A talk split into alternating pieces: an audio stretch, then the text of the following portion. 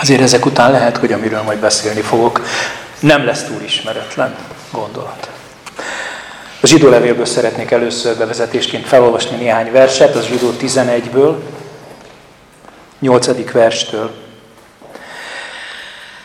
Hitáltal engedelmeskedett Ábrahám, amikor elhívta Isten, hogy induljon el arra a helyre, amelyet örökségül fog kapni.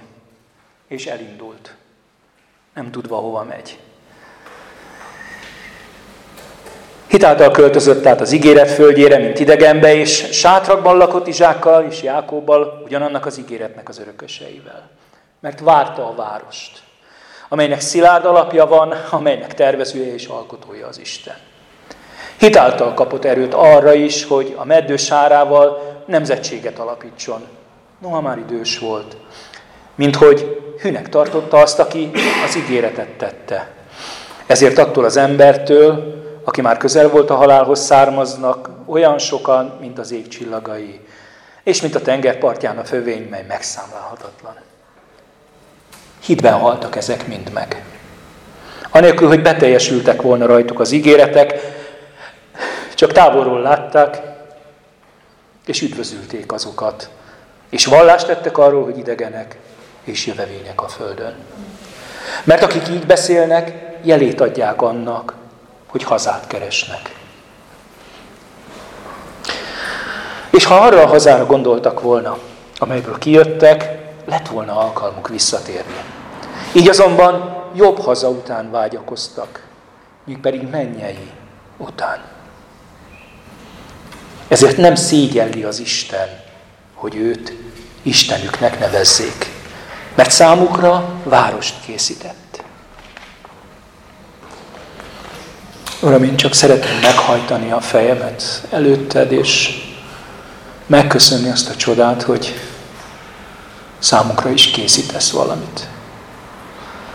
Itt rövid távon is, és hosszú távon is. Hogy az a mennyei Jeruzsálem áll, hogy az a hajlék az számunkra készített. És addig, amíg itt vagyunk ezen a földön, Uram, Te addig sem engedted el a kezünket, ahogy nem engedted el a pátriárkák kezét, hanem végigfogtad őket. Amen. A 13-as verset a Karoli Biblia úgy fordítja, hogy vallást tettek arról, hogy ők idegenek és vándorok a Földön. És ez úgy megragadott engem. Ez a jövevény kifejezés, ami, ami a legtöbb helyen vándornak vagy jövevénynek van fordítva, a angol, a klasszikus angol, a King James a pilgrim kifejezést használja, és aki találkozott már ezzel, ugye ez egy, ez egy, ez egy fontos szó az angol, meg amerikai számára, ugye ez az arándokat jelenti. Ugye az atyákat hívták így, az apostol, tehát az alapító atyákat. Vagy talán mindannyian olvastátok Banyannak a zarándok útját, ami szintén ugyanezt a képet használja fel.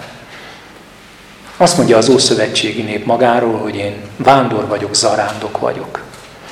Maga Mózes is így beszél, ugye az 5 Mózes 26-ban egy kicsit összefoglalásképpen ezt a hitvállást mondja, hogy te pedig így szól, és ezt mond az Úr előtt, a te Istened előtt, vándorló arámi volt az atyám, aki lement Egyiptomba, és jövevény volt, kevesd magával. Mi hogy gondolkodunk magunkról? Ezen kezdtem el gondolkodni. És az első, ami eszembe jutott, az egy bibliai kép, egy jelenet, amiben nagyon is látom magamat.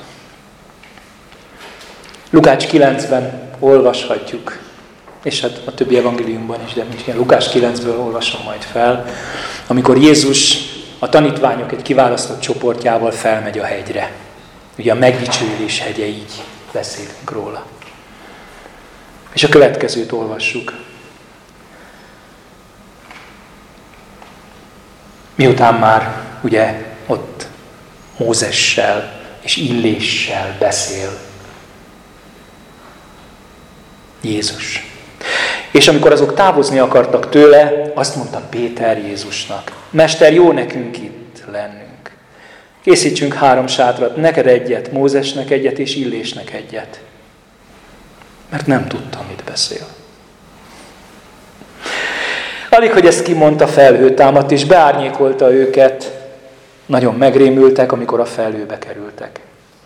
És hanghaladszott a felhőből, ez az én fiam, akit kiválasztottam. Ráhallgassatok. Hadd hozzak most valami nagyon meredeket ide.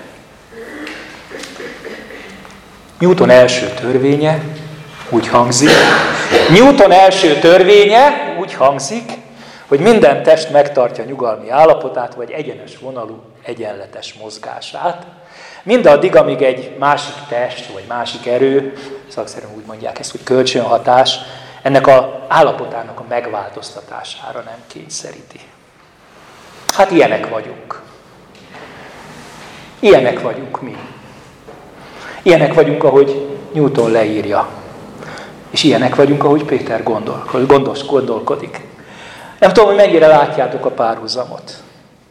Az emberi cél, a mi mozgatónk, hadd maradjunk meg abban a jó kis stabil állapotban, amiben vagyunk. Péter azt mondja, jó itt nekünk, jó, jó ez a biztonság, jó ez a, ez a szent pillanat, amit megragadott a hegyen. Stabilitásra vágyunk, ez az igazság, és nyugalomra.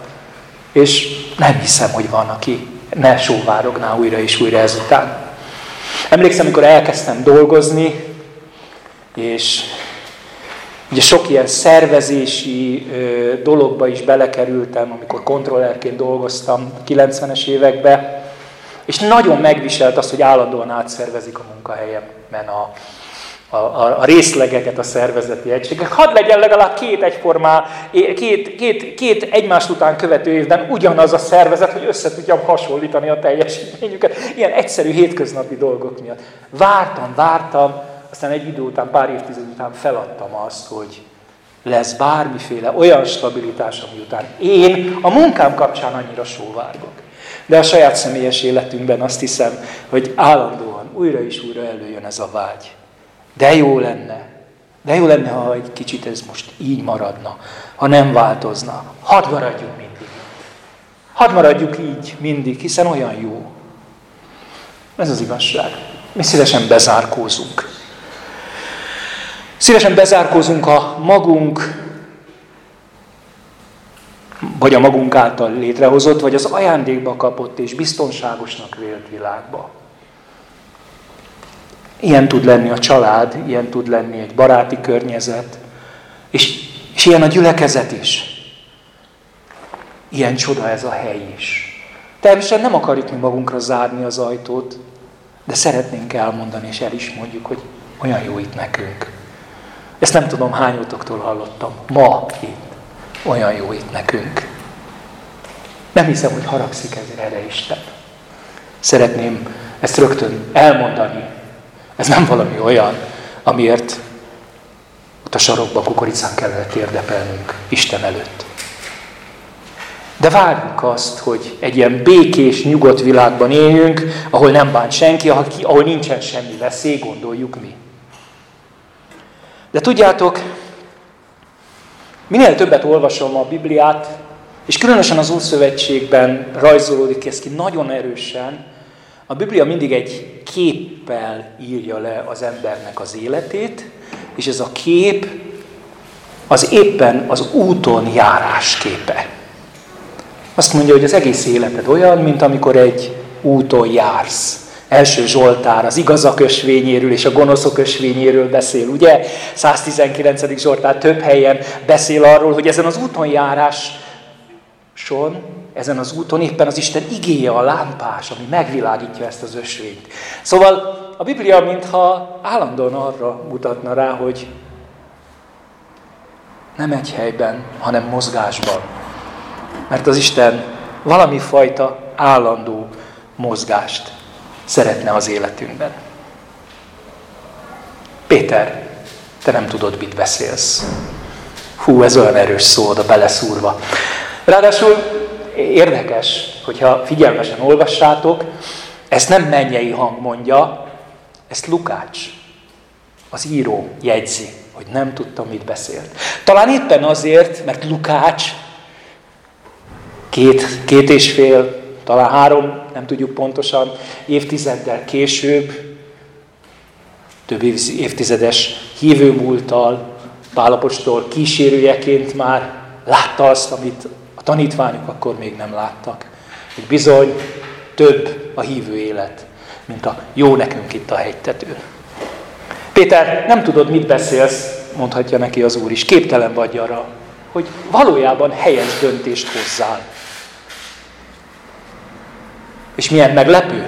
Egyszer csak felhő jelenik meg, maga az Úr jelenik meg. Ha kicsit túlozni akarnák, azt mondanám, hogy rácsap az asztalra, és azt mondja, hogy csend legyen. Ott a fiú. Őt hallgassátok. Péter, te nem tudod, mit beszélsz? De nyugi, ott a fiú. Őt hallgassátok. És mit mond a fiú?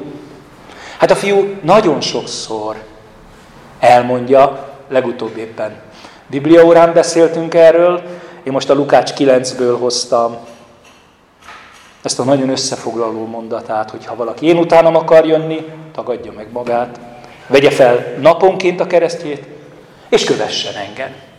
Már megint a mozgás. Kövesse engem. Újra és újra megáll egy-egy potenciális tanítvány előtt, legutóbb Lévi előtt, akit olvastunk, és azt mondja, kövesse engem. Mert a tanítványi lét, olyan jó volt, hogy erről beszéltünk éppen, inspirált is egy kicsit, az éppen arról szól, hogy követem őt. És követni csak azt kell, lássuk be, aki valamilyen értelemben mozgásban van. Aki egy héten sátorozik, azon olyan nagyon nincs, mint különösebben követni. Ő hozzá csak le kell ülni. Itt persze természetesen Jézus esetében kell ez is, hogy leüljünk a lába elé. De mintha valami sokkal többet kérne tőlük. Mert a követés az én olvasatomban, hadd mondjam így, azt jelenti, hogy feladom azt, hogy én határozom meg a mozgásomat. Hogy én mondom meg, hogy merre megyek. Ha valakit követek, akkor utána nem arra megyek, amerre szeretnék. Gyermekkoromban eh, egy olyan fél óra, három órányi járásra volt a Kazincbarcikán városban nőttem fel, de a városon kívül fent a magas hegyoldalon volt egy, egy kertünk, szőlő, meg szántó, gyümölcsös, nagyon sok minden, és ezért nagyon sokat jártunk, és a egyik kedvenc játékom volt, 8-10 éves koromtól kezdve, hogy ment édesapám előttem, ilyen kicsit ö, alig járt ösvényen, nem azt mondom, hogy teljesen a, a pusztába, de, de nem olyan sűrű járt, ahol látszik mindig a lábnyoma, és én mindig lépek oda, bele a lábnyomába. Hát Jézus valami ilyesmire hív minket, hogy ne arra menj, amire kedved van, hanem gyere és lépj az én lábnyomomba. Miért? Mert én azt gondolom, hogy ezzel az együttjárással, és ezzel a tanítványi léttel, amivel sokat beszéltünk Bibliórán, akik ott voltak, csak erre hadd hivatkozzam vissza, együtt jár valami nagyon fontos Jézus részéről, mégpedig az átformálódásunk. Észrevétlenül átformálja a tanítványokat, akik a jelenlétében, aki a közelségében van, aki vele együtt jár, aki követi őt. Valahogy ugyanígy vagyunk. Mi is. Megváltott minket, mindannyiunkat. Újjászülettünk, megigazított. Ezek fantasztikus dolgok, de azt kell, hogy mondjam, hogy ezek megfoghatatlan módon olyan dolgok, amiben, aminek csak Szinte nézői vagyunk. Ahogy Isten kegyelme ránk árad, és valami csoda módon az életünket megragadva mássá teszi. Megvált, újjászül, megigazít. És ettől a pillanattól kezdve elkezdődik valami nagyon fontos dolog, ami viszont életünk végéig tart, amit a Biblia úgy nevez, hogy megszentelődés. És tudjátok, ennek a megszentelődésnek bizony van egy jellegzetes konfliktusa. Mert te, én, mi, hadd idézzem Newtont, meg akarjuk tartani a nyugalmi állapotunkat. Azt a jó kis állapotot, amiben vagyunk. Lehet, hogy mélyen belül egyébként tudjuk, hogy nem, változni kell. De igazándiból a ó emberünk az mindent elkövet, hogy ebben a nyugalmi állapotban megmaradjunk. Ő viszont, ahogy mondtam, szeretne változtatni. Formálni, alakítani, nem akar ott hagyni, ahol ma vagyok. Nem, akarok, nem akar abban meghagyni, amiben megtalált, amiben felemelt, hanem el akar változtatni, át akar formálni a maga képére. És ez egy fantasztikus ígéret. Én ennek, én ennek olyan hihetetlen módon örülök. De szeretném, hogyha tudnátok, ez nem így megy. Ez egy, én úgy írtam fel magamnak, hogy konfliktus. Nem biztos, hogy a legjobb szó. A próbát szoktuk rá használni, de ez valami olyan próba, ami a csiszolódás és a formálódás próbája. Hadd olvassak fel egy ilyen for, csiszolódási időszakot. Nagyon egyszerű a kép, és nagyon jól illik most ránk. Mózes negyedik könyvében eljut a Sinai hegy lábánál táborozó nép oda, hogy szedi a sátorfáját. Negyedik, Mózes negyedik könyve, kilencedik rész, 15. verstől olvasom. Amikor a hajlékot fölállították, felhő be a hajlékot, a bizonyság sátrát. Estétől reggelig pedig tűz alakjában volt a hajlék fölött. Így volt ez mindig. Felhő borította be, éjjel pedig az, ami tűznek látszott. Valahányszor felemelkedett a felhő Izrael a sátorról, elindultak Izrael fiai. Ott ütöttek tábort Izrael fiai, ahol a felhő megállapodott. Az Úr parancsa szerint indultak el Izrael fiai, és az Úr parancsa szerint ütöttek tábort. Mindaddig a táborban maradtak, amíg a felhő a hajlékon nyugodott. Ha a felhő hosszabb ideig maradt a hajlék fölött, megtartották Izrael fiai az Úr rendelkezéseit, és nem indultak el. Megtörtént, hogy a felhő csak néhány napig maradt a hajlék fölött. Akkor is az Úr parancsa szerint maradtak a táborban. És az Úr parancsa szerint indultak el. Megtörtént, hogy a felhő csak estétől reggelig. Csak estétől reggelig volt ott. Reggel pedig már fölemelkedett. Ilyenkor ők is elindultak. Akár nappal, akár éjjel emelkedett föl a felhők, elindultak. Akár két napig, akár egy hónapig, vagy még hosszabb ideig nyugodott is a felhő a hajlék fölött, a táborban maradtak Izrael fia, és nem indultak el. De ha fölemelkedett, elindultak. Az Úr parancsa szerint maradtak a táborban, és az Úr parancsa szerint indultak el. Megtartották az Úr rendelkezését, az Úr Mózesnek adott parancsa szerint. Tudjátok, 38 év programját mondta el ebben a összefoglalóban.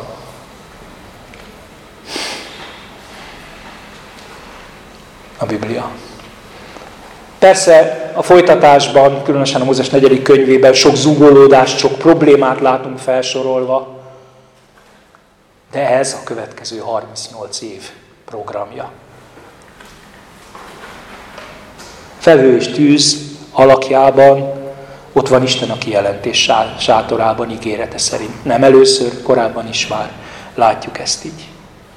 És ami a különleges, és amiről a Biblia beszámol, hogy nem a nép diktálta a tempót, nem a nép mondta el, hogy hogyan megyünk, mikor megyünk, hanem Isten. Ha indul, akkor mi is indulunk. Ha marad, akkor ők is maradnak. Se az időt nem tudják előre, se a helyet, hogy hova mennek majd tovább. Kegyetlennek tűnik ez egy kicsit. Legalábbis az emberünknek, akiről az előbb olyan jól leírtuk, hogy biztonságra, nyugalomra vágyik, jó itt nekünk, hadd maradjunk itt. Kegyetlennek tűnik ez a bizonytalanság. Hát ennyire kiszámíthatatlan valóban a holnap? Hát hogyan tervezzek? Hát hogyan tervezzek én? Mit mond erre?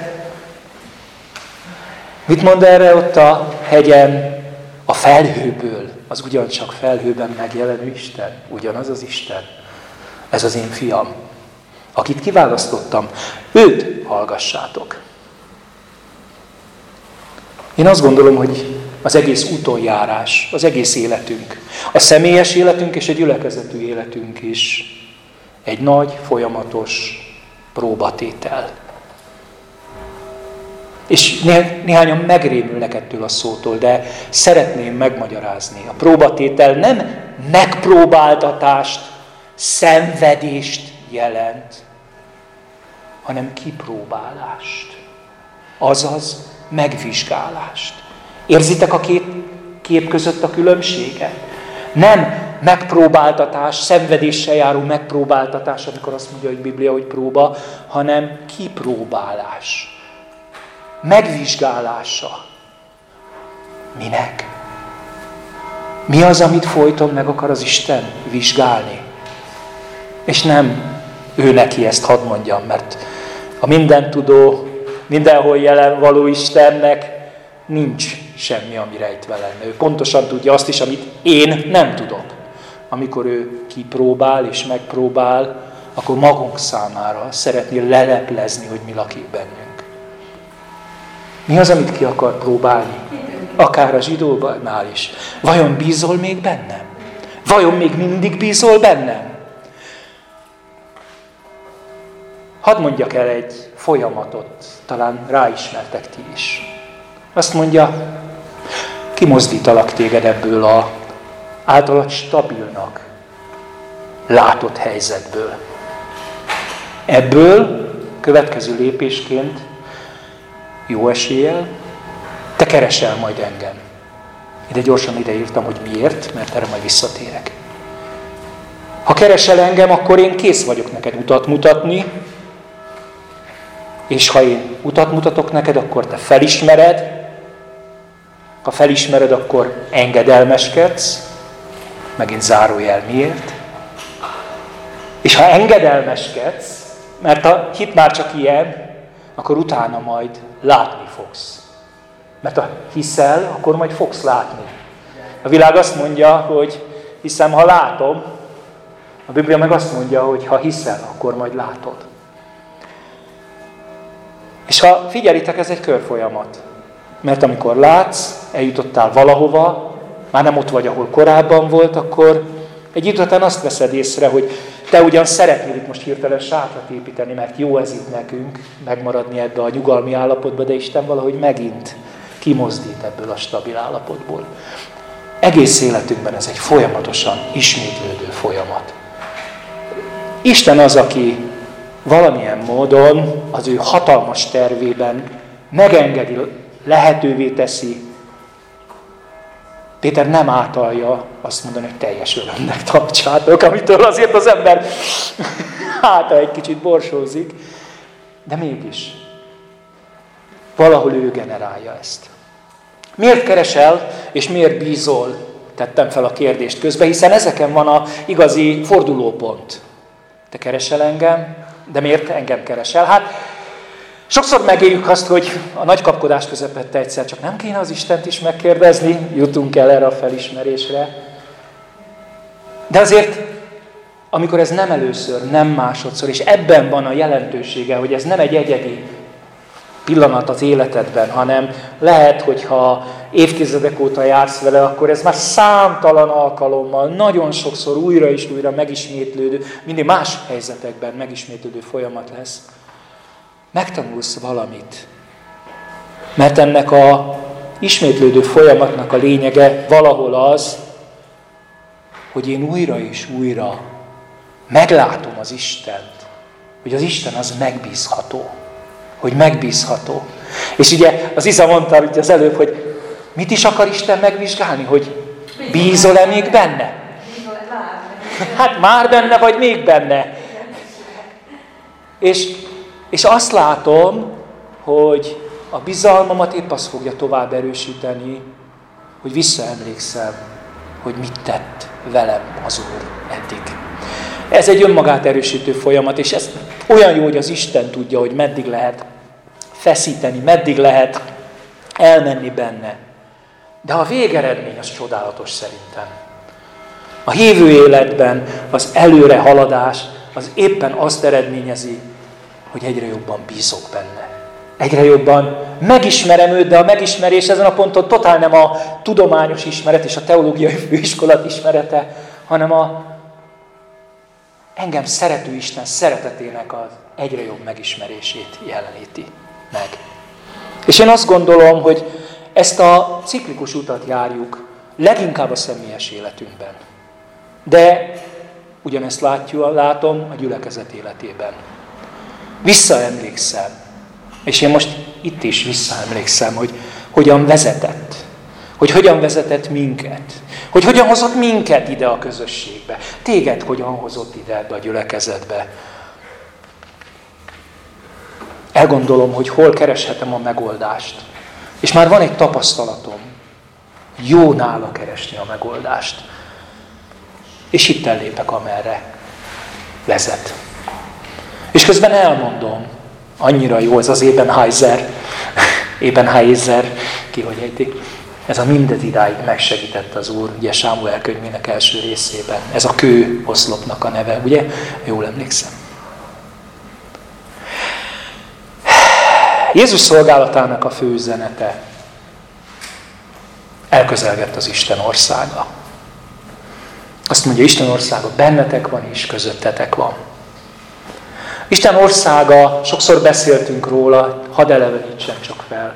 Az a közeg, ahol ő a király. Az a közeg. Hol van ez a közeg? Nos, erre a legpontosabb válasz, hogy már itt van, és még eljövendő.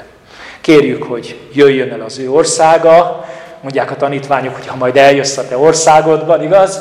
Akkor mi lesz? És mégis azt mondja, hogy itt van, bennetek és közöttetek.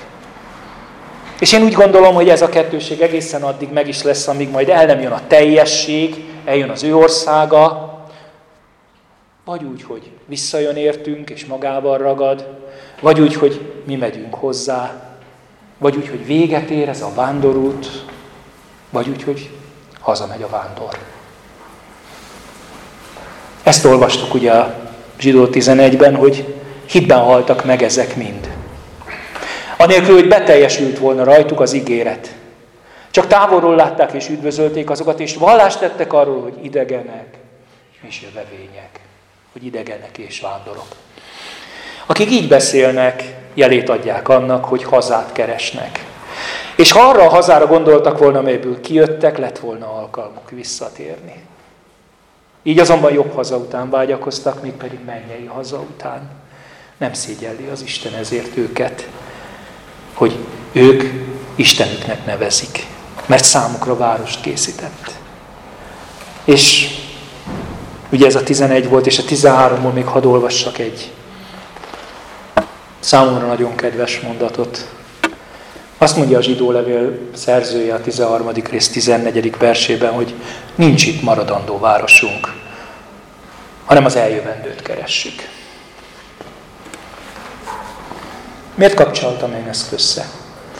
Mert azt gondolom, hogy valahol, valahol fentről nézve ez a kettő ugyanaz az úton járás. A Biblia azt mondja, én azt gondolom rólunk is, hogy zarándokok vagyunk. Nem véletlenül ismerik fel a, a puritán elődeink, hogy zarándok. Zarándok ez a Isten népe. Úton vagyunk. Jó volt itt nekünk, jó itt nekünk, és ez itt is igaz. Olyan jó volt itt. De mi valahol egyszer már eldöntöttük, és én tudom, hogy mindannyian eldöntöttétek, hogy inkább a fiúra akarunk hallgatni, mert az atya azt mondta, hogy ő rá hallgassunk, őt kövessük. És tudjátok, az egész egyszerűen azért jött elém, mert, mert azt a képet láttam, hogy most fölemelkedett a felhő a sátorról. Fölemelkedett a sátorról. Én, ahogy beszélgettem veletek, azt láttam, hogy senkiben nincsen harag, inkább van egy ilyen szomorúság, mert olyan jó volt itt. De a felhő, az felemelkedett. És ha hűségesek akarunk lenni Istenhez, akkor egyetlen egy dolgot kell tennünk. Megfogni a kalapácsokat, nekiállni a sátor bontásnak, kihúzni a cövekeket, becsomagolni a csomagolni valót. És azért lenyűgöző ez a ószövetségi kép, mert pont ugyanúgy ötletünk nekünk is van. Valószínűleg nekik is volt. De nem látjuk, hogy hol fog megállni majd. Ez a felhőoszlop, vagy ha éjjel állna meg tűzoszlop. Mi csak egyetlen egy dolgot tudunk, de az biztosan, mert a vele való járásban már megtapasztaltuk. Jézus velünk van.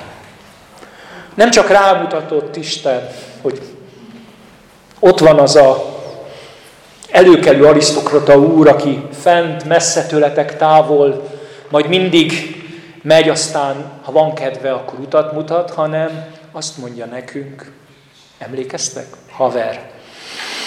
Azt mondja, barátotok vagyok, nem rejtem el tőlem, előletek, nem vagytok a szolgái, hanem bevonlak benneteket abba, amit végzek. Velünk van, megígérte. És ráadásul minden tapasztalatunk azt mutatja, ki mióta jár vele, 30, 40, 50 éve, vagy még több, hogy hűséges, hogy megbízható. És ha valakiben ez csak egy pillanatra is néha megkérdőjeleződik, akkor én azt gondolom, hogy nem kell más tennie, mint egy pillanatra felnézni a keresztre, és meglátni azt a végtelen szeretetet, ami képes volt meghalni érted és értem. Ő megbízható és hűséges. Szóval ő az Urunk. Mit tudunk hát tenni? Mit kell tennünk? Én nem tudom megmondani a nagy választ, csak egyetlen egy kicsit. Azt mondja az atya, hogy őt hallgassuk. Én azt mondom, hogy akkor hallgassuk őt, akkor azt mondom, hogy keressük őt. Ő az Urunk, és eldöntöttük, hogy követjük őt, kövessük hát őt, bármerre is vezet tovább. Ez a mai napi állapotunk, és én azzal a reménységgel mondok erre áment, hogy tudom, hogy nem hagy el, tudom, hogy hűséges, és tudom, hogy ha ő az, aki azt mondja, hogy húzzuk ki a cövekeket, és csomagoljuk össze a sátrat, akkor majd meg fog állni valahol, és azt fogja mondani, hogy itt verjetek sátrat. Amen.